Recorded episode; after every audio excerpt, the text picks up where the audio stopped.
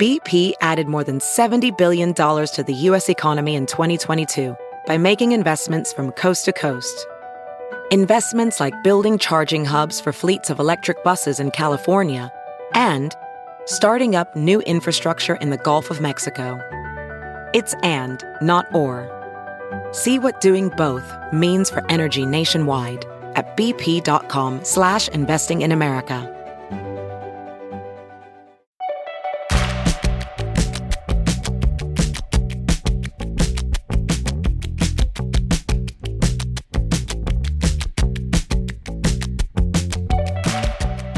What if I told you that recent innovations in stroke treatment only happened because one neurosurgeon refused to play by the rules?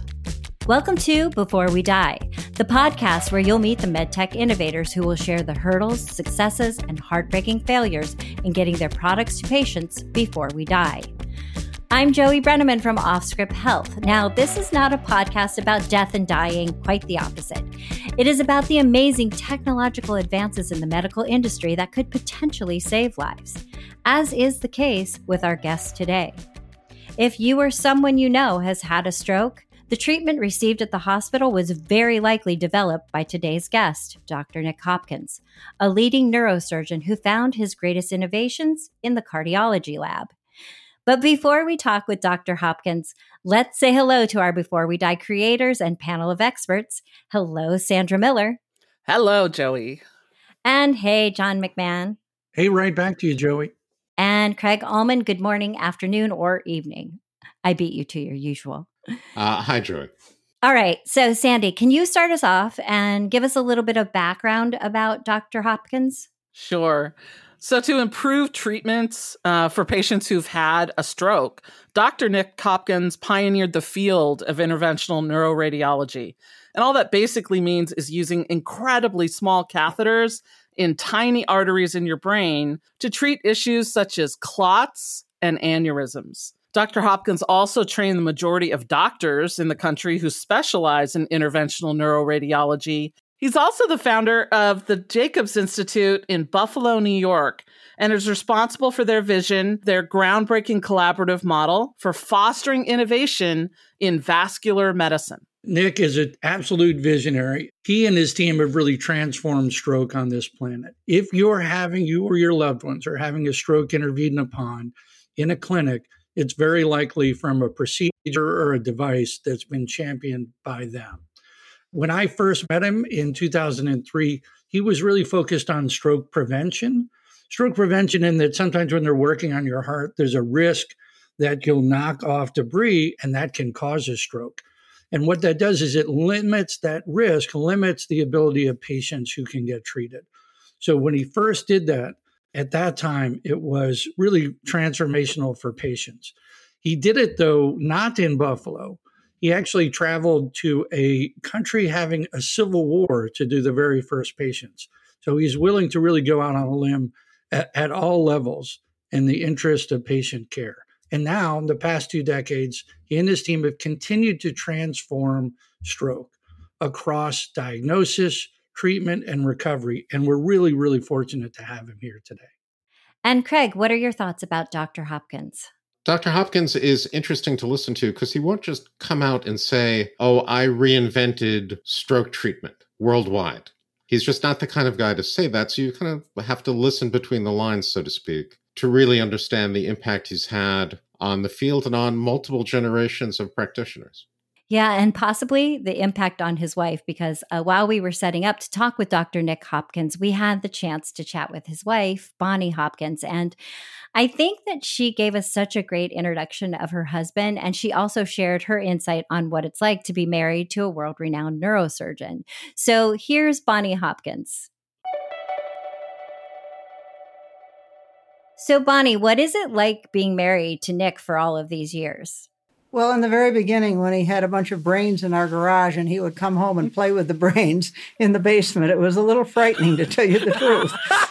I, I thought I knew him pretty well, but that uh, I mean, I think that was the start of he sort of breaking the rules and trying to. At that point, he was making instruments to work in the brain because they didn't have what he wanted for it. So he's a visionary. There's no question. He looks around corners for the next next thing in life and in his professional career, and he's always been extremely inquisitive, extremely thorough in anything that he tackles, and he has fun doing it. He's loved his career. I think I can speak for you on that one. I mean, he'd jump out of bed every morning to go to work. Long hours, hard work, but loved it. So it's it's been quite a ride. We've known each other a long time, and uh, we've had a lot of fun. And now, here's our conversation with Dr. Nick Hopkins. Welcome, Dr. Nick Hopkins. We are so excited to talk with you today. But before we get into your life's work and all of the advancements that you have made for stroke victims, I wonder if we can just start by you describing for our listeners what does a patient experience when they're having a stroke? Oh, that's a great question. So, what is a stroke? Uh, might be the lead in question. So, if you have a, a, major stroke, what that really amounts to is a, a blood clot which usually forms someplace else, breaks loose and travels through the vascular system from the heart or the carotid artery or someplace unknown, and then lodges in the brain. And it will travel as far as it can until it gets to the artery that's getting small enough that it blocks any further progress of the clot. Now, the main location where we find most clots is in the middle cerebral artery. So these clots don't need to be very big to cause devastating results for the patient because it controls virtually all the function on the other side of the body. And what is the patient experiencing when this is going on? Usually, the first thing that happens with a stroke is that you lose cognitive function. So, most people have no awareness that they're having a stroke. And so they may be paralyzed on one side and they just don't know it. That's kind of the big bugaboo with stroke is because patients aren't tuned in enough to know they got a problem, so they don't cry for help. Whereas with a heart attack, you know, you get chest pain and shortness of breath and you're miserable. Patients scream for help, but that doesn't happen with stroke. Because it's like a temporary paralyzation or because it's happening and then it's over or moves on or it depends on the clot. If the clot is firm enough and formed enough and it lodges in the right place, it can be permanent. If it's a clot that's a little bit loosely packed, then it might dissolve on its own. So a lot of people will have what we call a transient ischemic attack, which usually means that you've had an embolus, that is a, a little clot that traveled from someplace else in the body, lodged in the brain, and then it just dissolved on its own because we have a pretty effective intrinsic system for dissolving clots. It's called the lytic system. So less complex clots uh, will resolve on their own. So a patient may be paralyzed for a minute, five minutes, a half an hour, or even more and then recover fully.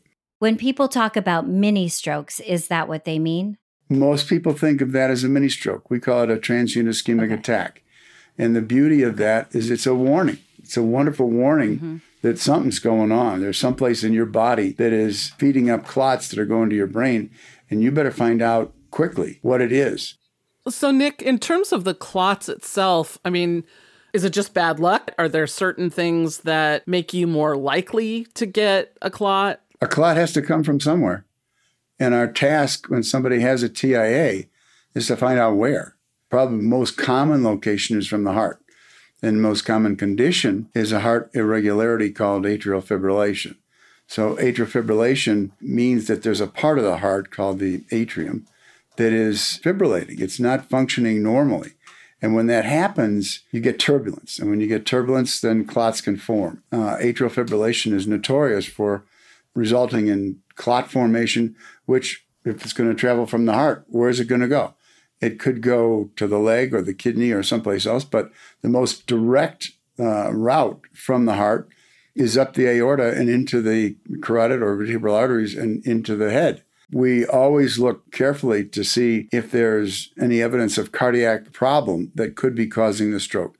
The other area that commonly causes that kind of a, a TIA is the carotid artery. If a plaque develops in your carotid artery and the plaque gets to be degenerated a little bit, uh, a little piece of the plaque can break off and do the same thing. Our job is when somebody has a TIA is to quickly evaluate where the heck did it come from? And if we can pinpoint where it came from, stop the process wherever it, it's occurring and prevent more clots from breaking loose, then we can prevent further ischemic events or strokes.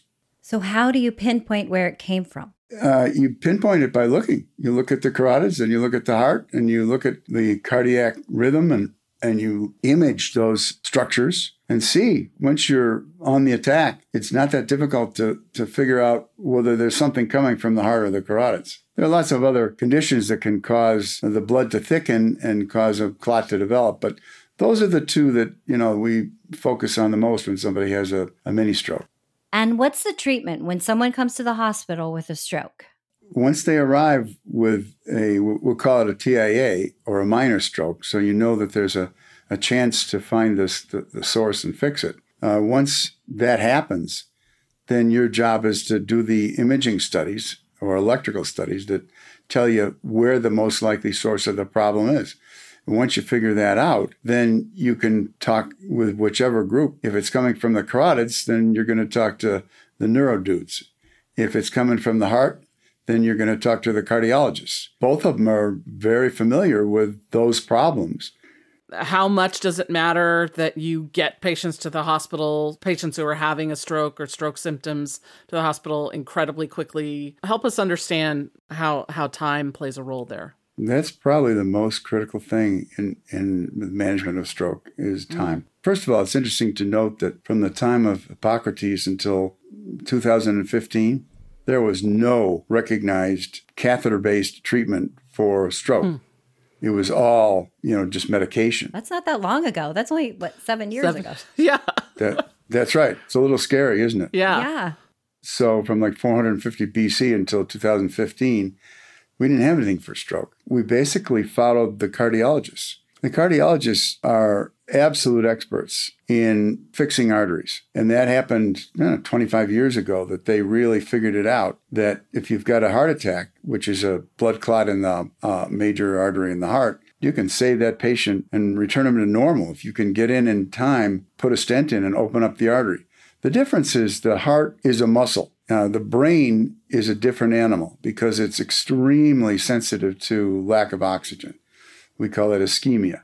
Brain ischemia is not tolerated nearly as well as myocardial ischemia is. But the concept of a blocked artery and opening the artery and, and so on is very similar. If you can reopen the artery in under two hours from the time of onset, that you can count on a 90% or better outcome which is pretty extraordinary. That's like we get in the heart. If it goes all the way out to five or six hours, your success rate goes down to like 25%. The timing is the absolute critical factor. And that's why we all work on ways to shorten the time. And I think that's one of the things that is critical about stroke is we need to revise our systems of care for stroke to make them even better than that for acute heart attack.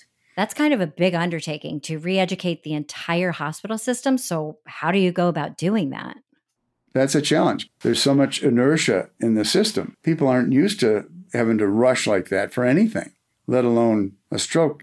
So, the level of awareness in our population is still relatively low, I think. It's our job to find ways to modify systems of care so that when somebody comes to a hospital, it sets off a fire alarm that you know people jump on it and do something as quickly as humanly possible. It's not only then raising awareness among patients themselves, but you're talking about like raising awareness within hospitals too. You bet. So, what's the resistance there if we have the information? Is it just, well, this is not how we do things, or? It's just inertia. It's the system's been functioning the way it's been functioning for hundreds of years. Now you're introducing a whole new concept of speed you took a different approach at your hospital to improve time. Yeah. Within 15, 20 minutes of the entrance to the door of the emergency room, we can have a patient with a catheter in his body that is poised to go up and fetch the particle and remove it. That's a huge advantage. And what was the time like before? Like, how much time did that take out of the loop? That's a good question. So, you know, with all the fiddling around that occurs, patient hits the emergency room. It, it's five minute trip to the CT scanner, then back to the emergency room. You know, let's get everything ready and call the cath lab team in. And that whole process could take anywhere from an hour and a half to two hours, which is unacceptable. One of the things that I was fascinated by when I visited you in Buffalo, and, and you've spent you know, the majority of your career practicing in Buffalo, New York, you shared that there's this unusually high prevalence of vascular and other sort of risk factor patients with risk factors, uh, vascular disease, and other things in the sort of Western New York region, the greater Buffalo region. Yeah. You, one of the things you mentioned is that's really led to a higher prevalence of stroke in that region. Can you talk a little bit more about that? Yeah, it's pretty simple when I, when you analyze all the data. It gets down to one thing: chicken wings. that is not true, is it? Bad diet is is your point. they are the best chicken wings ever, though. I have to say, nothing nothing compares to buffalo wings. They really don't. They were invented at Teressa's Anchor Bar, which ironically is right across the street from the Gates Vascular Institute. So we have considered the possibility of a zip line between Gates and Teressa's. Talk about improving time. yeah, but it's it's bad diet. It's winters that can lead to a lot of sedentary activity. Mm. Uh, you know, a whole bunch of beers and watch the whatever sporting event you want. It's a climate that in the winter months it doesn't lead to a very healthy population. But add it all up, and we've got one of the highest incidence of cardiovascular disease and stroke in the Northeast.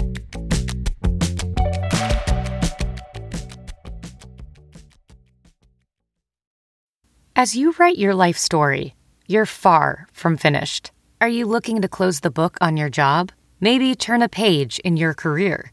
Be continued at the Georgetown University School of Continuing Studies. Our professional master's degrees and certificates are designed to meet you where you are and take you where you want to go. At Georgetown SCS, the learning never stops, and neither do you. Write your next chapter be continued at scs.georgetown.edu slash podcast.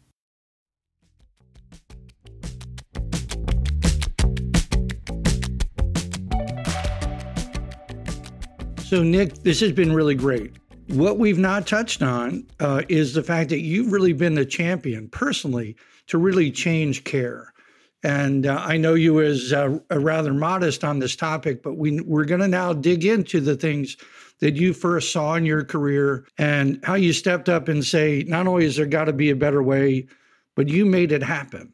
You know, when you started your training and you came out and started seeing how they were treating patients, and what were some of those first interventions you did that you think were some of the first or most aggressive treatments to go after clots? I guess about the time that I entered neurosurgery as a trainee and I watched vascular surgeons in the brain and the challenges that they faced, which back then in the 70s were pretty monumental. If we didn't have a microscope, we didn't have micro instruments.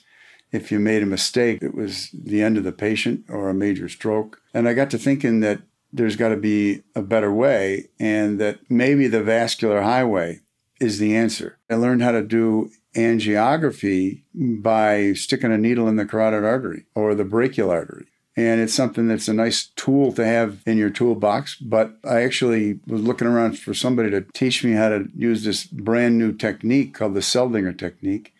And I landed on a cardiologist who was a dear friend. He had trained with Mason Sones at the Cleveland Clinic. And he had learned how to do angi- cardiac angiography by doing a little cut down on the brachial artery and then inserting a catheter. And then it's a pretty much a straight shot to the heart. And so he taught me how to do angiography. For the listener, so angiography is the injection of a dye that another imaging can then, as the dye traverses through the vessels, gives you a map to see either where your arteries are open. And if you know where they should be an artery, you can also assume that one is closed. Yeah, you're just injecting dye and taking a lot of pictures in succession to see where the dye is going. It turned out to be a very, very useful tool later in my career that then, you know, I started using catheters the way we use them today from the the Seldinger technique, which you know we go from the either from the the groin or uh, now more and more from the the arm, the radial artery, and the hand and the wrist. There are so many access points because it is the vascular highway.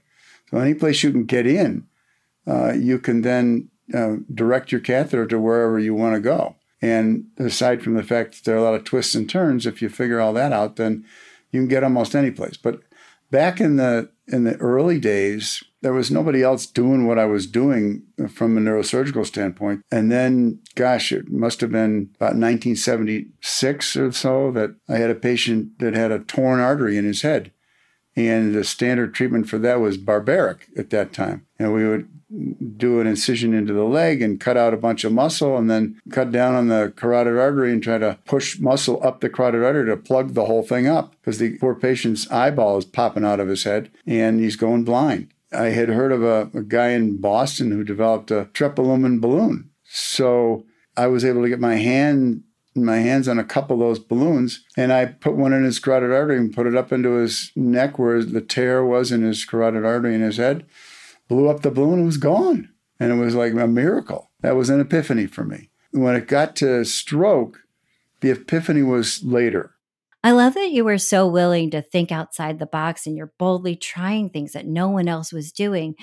Is there another story like that that inspired you to push the boundaries of your field? I had a friend who was a community leader. He came in one night with a major stroke and they called me and they told me that he was there and we didn't have anything then except we did have some small catheters, but we didn't have any tools and we didn't know what to do with stroke. Um, I said, well, take him up to the cath lab and we'll see what we can do. So we did. So you're taking tools from the coronary side that are getting developed, and you're like, yeah. well, I've got problems over here. I'm going to use your stuff, and you know, may not be exactly the same size or the That's same right. length. I'm going to try it. Yep. Except they're going to the heart, and we're going to the head. So anyway, we we took him up and we put a catheter we were able to navigate the catheter up into into the origin of his middle cerebral artery where the clot was. And then we took a wire, didn't know what else to do, took a wire, put a corkscrew curve on it, and pushed it back and forth in the clot and squirted a little bit of a lytic called uh, urokinase. That's all we had back then. And lo and behold, the clot was gone. And the guy was normal within a few minutes of, of removing the clot. That was the first epiphany. We can fix this disease. The next one was a priest at Canisius College who developed a major stroke. He was sent to another hospital. Somebody said, Well, they got this lunatic neurosurgeon over in Millard Fillmore. Send him over there. We'll see what can happen. And in his case, just by some miracle, uh, his anatomy was very straight. So the catheter that I was using for a guide catheter went all the way up into the base of the skull. And then I, as we always do, aspirated to make sure I wasn't doing anything wrong or crazy. And I sucked back, and this clot came out. And then I did a little injection, and he was normal. He had had a major occlusion at the um, the junction of his carotid and middle cerebral artery, and he was normal within an hour. That was another epiphany for me. That you know, in many of these cases, we can suck this clot out. We don't have to go up there with a lot of fancy tools and manipulate the artery. Since those days, there have been a real awakening in industry. It's interesting how serendipity plays the very first stent called the solitaire that was used as a stent retriever, which means put the stent up across the clot and then pull it back and hope the clot comes with you. That was done by total serendipity because they were doing another type of procedure and the patient had a stroke and they pulled the, the little tiny stent back and lo and behold they had a they had a clot and the patient got better. And so that was the birth of a new industry called stent retrievers. And that um, still is a very important part of stroke treatment today.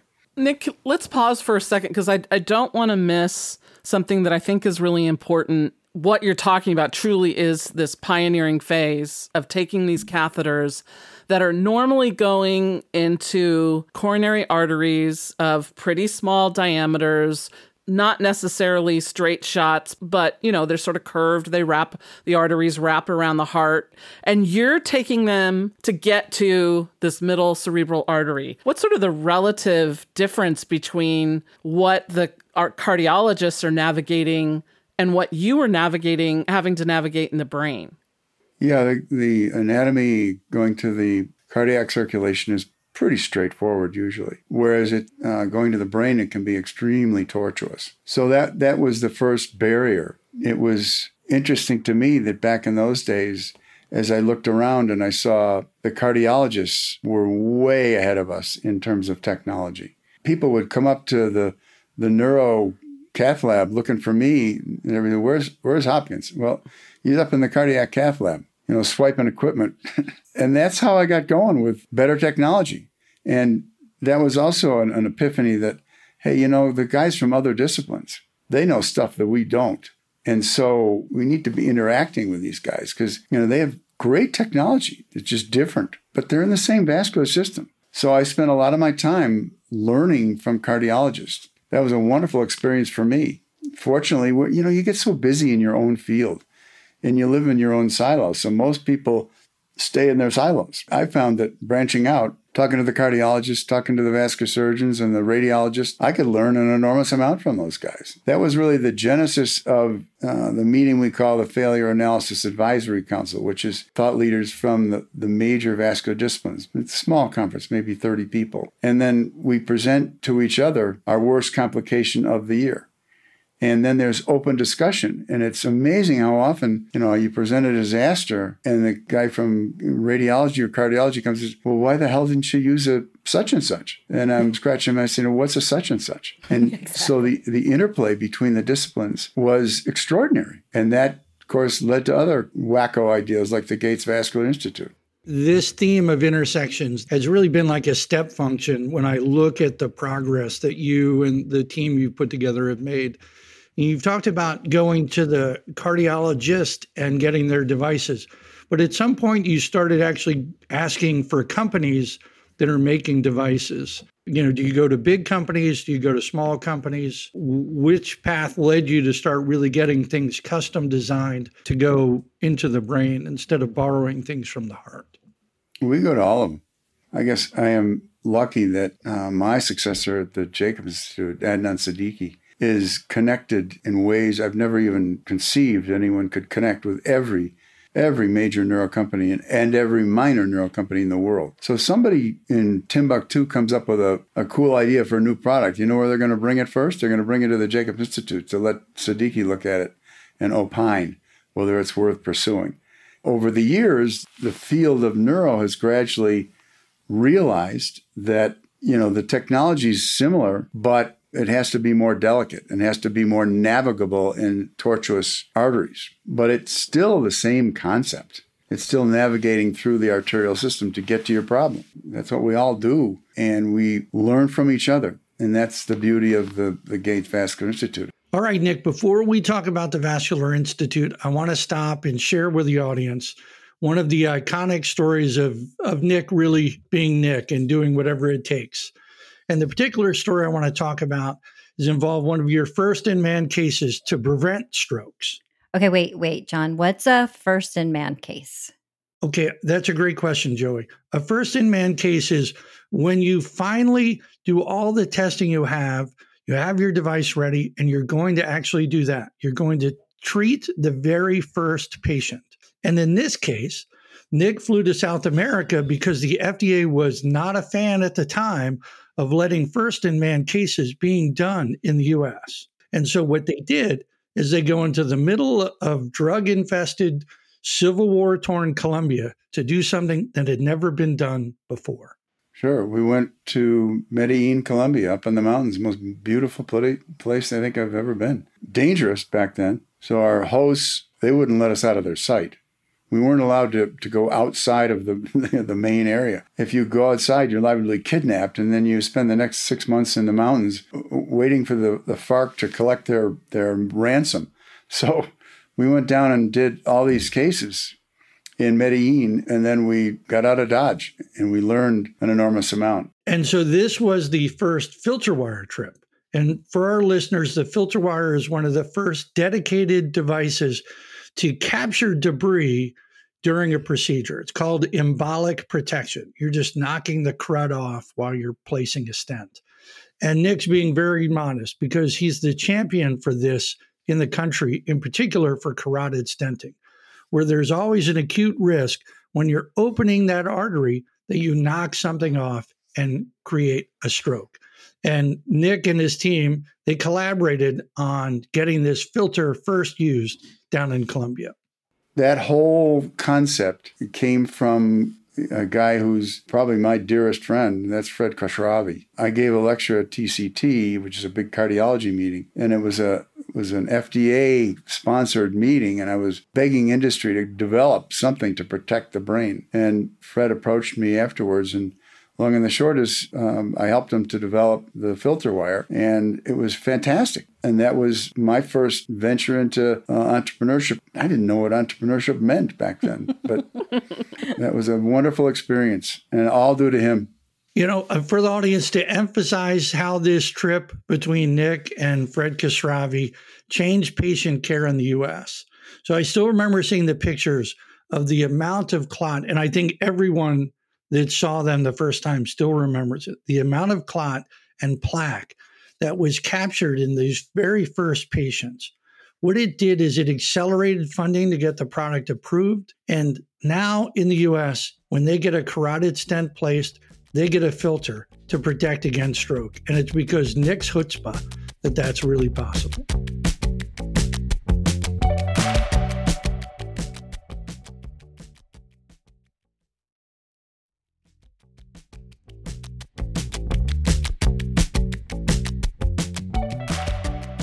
You know, we have to sort of tease the things that you did out of you, Nick. Your hand has touched almost every stroke intervention in the world. So thank you. It's been really fun getting a chance to hear it from you uh, direct in this setting. Fun doing it. Thanks, John. Before we wrap, I just want to ask you what it is that drives you to go out of your lane and cross over into other disciplines. Is it curiosity? Is it the patient? And what, what is it that you would say is the force inside of you that makes you go and question and find new ways of doing things? I think that what drives me is the fact that we know so little. I think as we get more and more specialized, we learn uh, more and more about less and less until we know just a little bit about nothing. If you think about it, all you got to do is hang out with people from other disciplines, whether they be scientific disciplines or clinical disciplines or doesn't matter. You're going to learn things from the interactions. The Gates Vascular Institute has been the just an incredible opportunity, and the things that are happening there are just extraordinary. And mostly, I call it the cup of coffee thing. You know, you're having a cup of coffee with a cardiologist, and you're moaning about some difficult procedure that you have, and he's saying, what's the big deal? You want me to stop the heart for you while you're doing that? And you go, what do you mean? and, and then they just pace the patient. But it's that interdisciplinary interaction, people with different backgrounds. And we get it every day in the Institute. We get it from other clinicians from other disciplines. We get it from scientists. We get it from nurses and techs, from everybody. And they walk in and they, you know, they, we got a fancy coffee machine. People come up and have a cup of coffee and sit and talk. And they go, you know, did you ever think about X? And you go, no, I never thought about X. Well, why don't you? That's awesome. So it's it's just the disciplines, mixing the disciplines that is really the secret, I think. I think that's a good life lesson for all of us to get out there and talk to people of different backgrounds. And it's also a great thought for us to close on today. But the exciting thing is that there is a part two of this conversation where we will learn more about those collisions and those cups of coffee at the Jacobs Institute. Dr. Nick Hopkins, thanks again for joining us today. My pleasure. Okay, so that was a very inspiring conversation with the very humble Dr. Nick Hopkins. Craig, as you were listening, what um, stood out in your mind? It's interesting because you can listen to Dr. Hopkins and and kind of miss the boat on the big picture to to mix metaphors here. He reinvented an entire field for how to treat stroke. And he did that by applying tools and technologies and kind of thinking that cardiac interventionists have been using and applied that to the brain. And you'd think that seems pretty straightforward. Uh, one of the things I've learned in my career is that really brilliant ideas are always very simple in retrospect. And this was a brilliant idea that was simple in retrospect because he was the only person on the planet doing it. You know, there are lots of other doctors around the world who were dealing with stroke victims and not thinking, hey, I could use some other technique or technology to apply to this. But it just takes that one person to make the leap of faith. And he did that over and over again and completely reinvented the field. And that to me is an amazing accomplishment. You know, Craig, that's really important to know that he had the motivation to do it. And a big part of that is timing. It was his very first cases that he started to see see these strokes. I think you can safely say he never got stuck in a rut. I mean, he was innovating right off the bat, and he was fortunate that he was open-minded and had exposure to the what was going on on the interventional cardiology side. And he's crossed that bridge so many times, and it's great to hear him tell the story and how he's how he's impacted it. R- really can't be overstated. Yeah, I love the the crossover too, and this idea of him going and stealing the toys of and the tools that the the cardiologists were using and asking questions and the collision idea I thought was really incredible.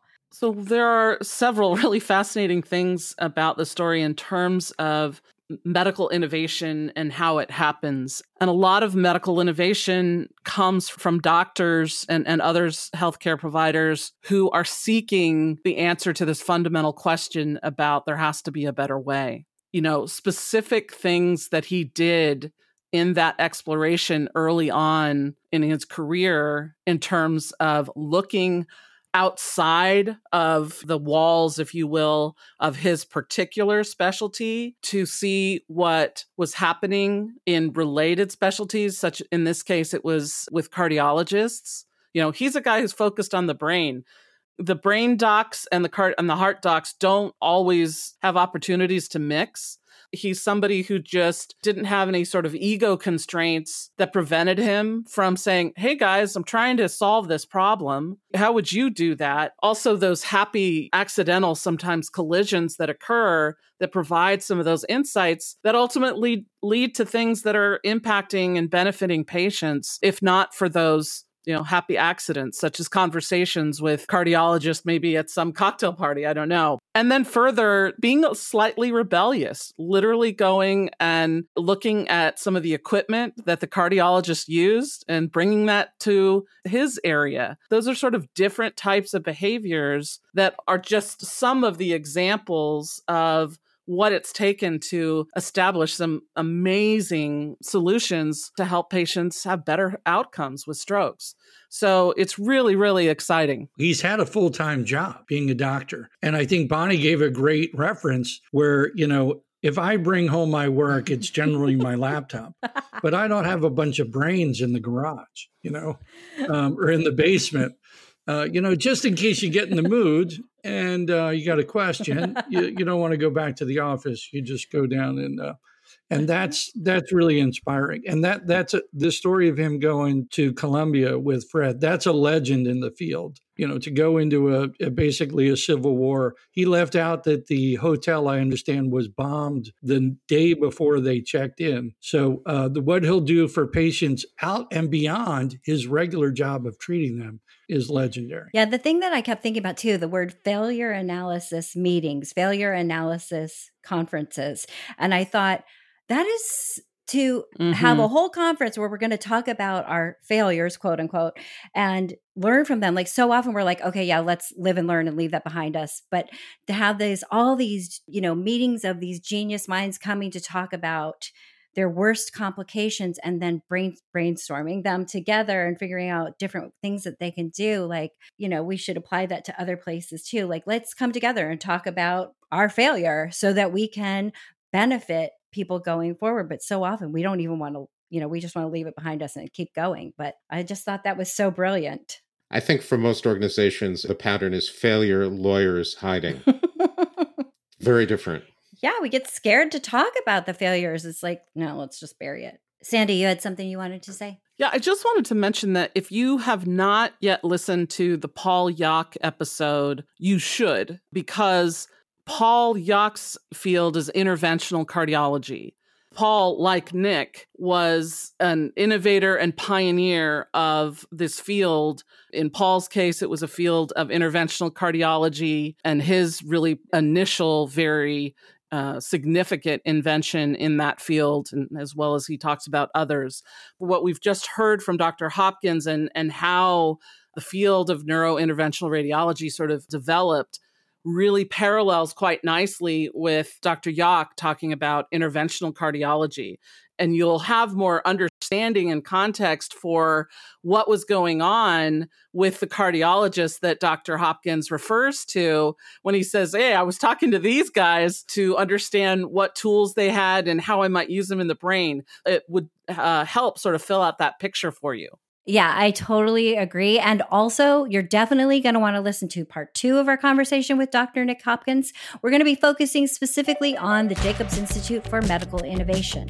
And don't forget to listen to our Lab Before Slab mini episodes where Sandy, John, and Craig geek out about fascinating happenings in the medtech world. And as always, our hope is that some of the cutting edge technology that we talk about on this show will be available to the patients who need them before we die. Thanks for listening.